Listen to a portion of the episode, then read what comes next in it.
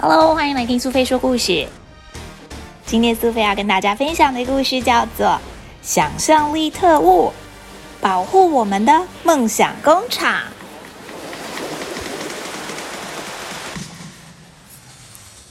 小洛今天又做噩梦了，因为他的小狗偏偏已经失踪一个礼拜。附近的小狗都是在一个礼拜之前消失的，所以每当小洛看见张贴在各个地方的传单，心中都会有一点疑问：是不是伊鲁里亚世界又出了什么问题呢？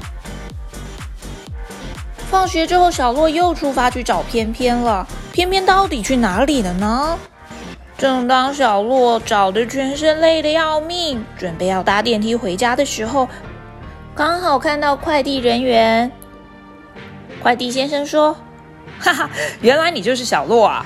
你看这个包裹上面贴着你的相片，上面写着一定要把这个包裹交给照片中的这名男孩。所以我在这里找很久了呢。”小洛收到包裹之后，赶快打开来看。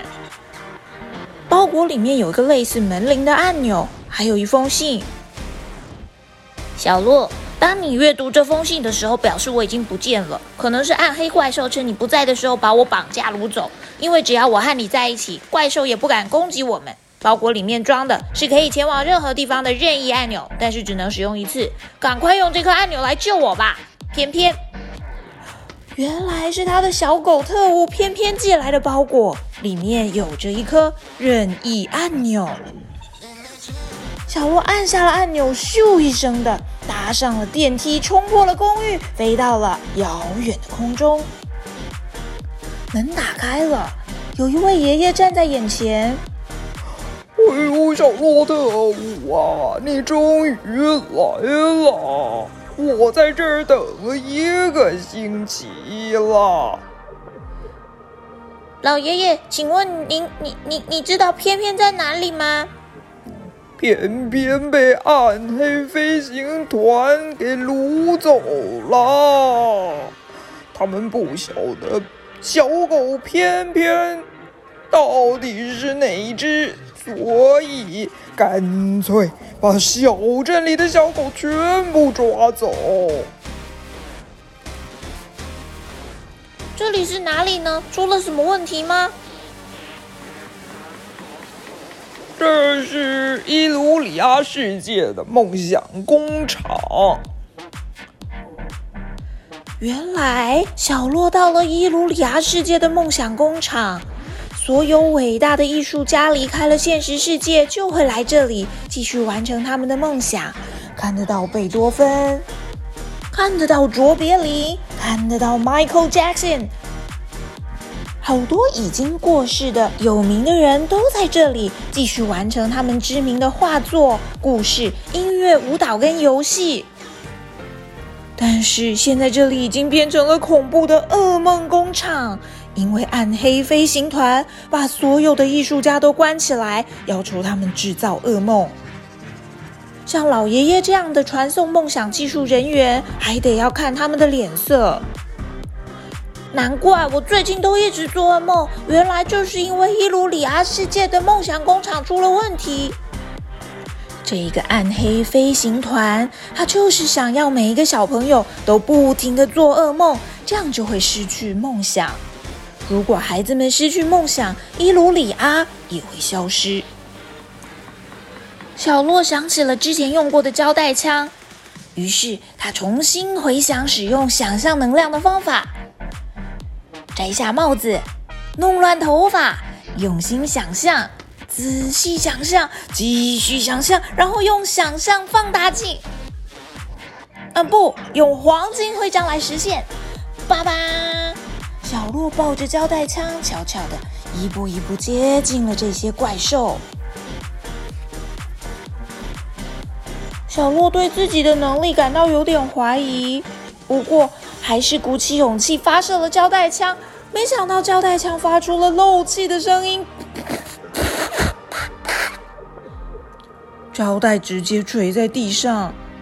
所有的怪兽听见了声音，全都转过头来看着小洛。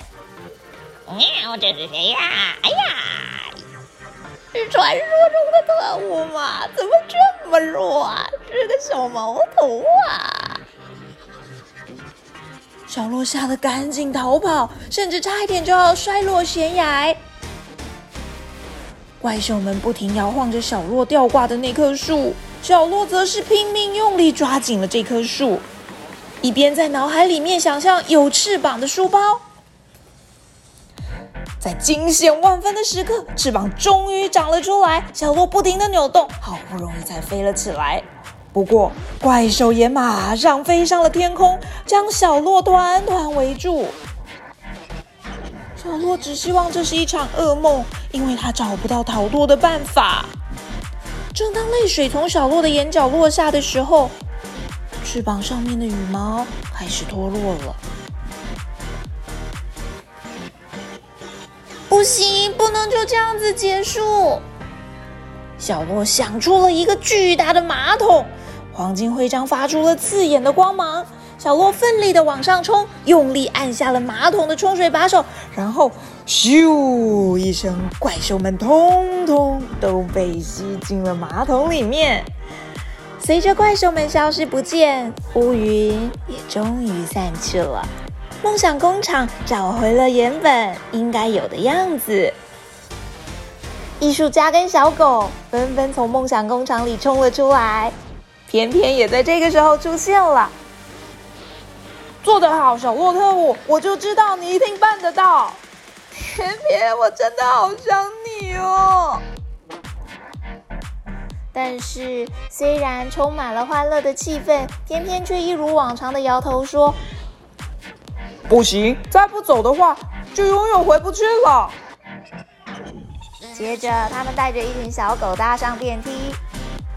正当偏偏准备要按下按钮的时候，小洛的脖子上又出现了一条黄色的钥匙项链。偏偏，这是什么啊？你以后就会知道了啦。电梯就像小洛出发的时候一样，不停的摇晃，直直的向下降落。砰一声，电梯突然停止。电梯的门一打开，眼前是熟悉的场所。小狗们回头看了小洛跟翩翩。呜呜！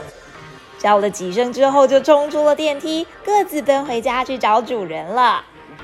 小洛也急急忙忙跑回家里。妈妈，我回来了，翩翩也回来喽。小朋友，你喜欢今天想象力特务的故事吗？小洛这一次没有偏偏陪在身边，相信一定是觉得非常紧张害怕吧。不过最后，他还是运用想象力，想出了一个超级大马桶，把所有的大怪兽们全部卷了进去。这一招你没想到吧？想象力果然是非常管用的。下次当你也遇到问题的时候，不如就像小洛一样，你还记得使用想象能量的方法吗？摘下帽子，弄乱你的头发，用心想象，仔细想象，继续想象，然后用放大镜来实现它哦。